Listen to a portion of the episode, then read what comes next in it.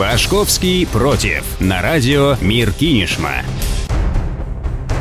Здравствуйте, друзья! Студия Александр Пашковский. Спасибо, что настроили ваши приемники на нашу частоту. Недавно смотрел по федеральному телеканалу один сюжет. В одной из утренних программ, где ведущие всегда такие чрезмерно бодрые и жизнерадостные, показывали счастливую московскую молодую семью. Он работяга с наколкой на руке, она мастер по наращиванию то ли ресниц, то ли ногтей, сейчас уже не помню. У меня даже сложилось такое впечатление, что этот типаж, присущий, кстати, большинству россиян, был подобран продюсерами телеканала специально. Естественно, никаких мажоров и гламурных юных девиц в кадре быть не должно. Россияне все-таки должны разглядеть в героях самих себя, а не с песочным скрежетом в зубах шипеть на москвичей. Между жителями регионов и жителями столицы до сих пор существует огромная классовая пропасть. Все это понимают и ощущают разницу на собственной шкуре.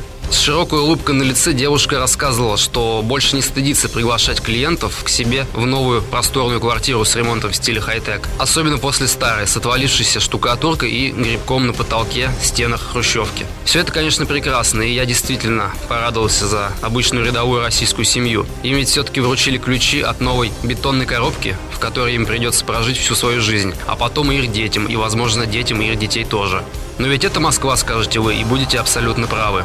Большинство россиян на таких коробках остается только мечтать. А пока нынешний столичный истеблишмент с легкостью, как при сносе скульптурок Церетели Зураба ставит подписи под документами на снос многоэтажных домов, в регионах продолжают собирать деньги на капитальный ремонт бараков эпохи, еще, наверное, сталинской индустриализации. Собирать с хладнокровием и остервенением человека, притворяющегося сотрудником условного горгаза, чтобы затем обнести квартиру пенсионерки на предмет икон или сбережений на похороны. Иначе как можно объяснить, что с обнищавшего населения самой большой и богатой страны в мире продолжают собирать в обязательном порядке внушительные суммы на капитальный ремонт разваливающихся, часто непригодных для жизни домов?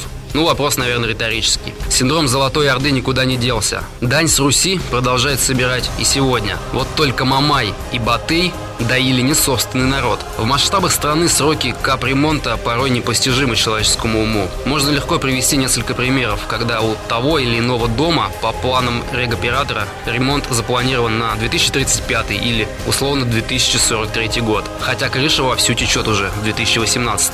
В Кинешме, кстати, таких случаев достаточно. Да и вообще редкий пенсионер доживет до того момента, когда крышу его малосемейки залатает рубероидом или нержавеющим листом, на который всем домом целом жильцы скидывались на протяжении, ну, 20, 30, 15 лет. Ну, может, Мутко, как новый вице-премьер, отвечающий за строительство, что-нибудь да и замутит. Я против реновации только в Москве. Реновация нужна всей стране.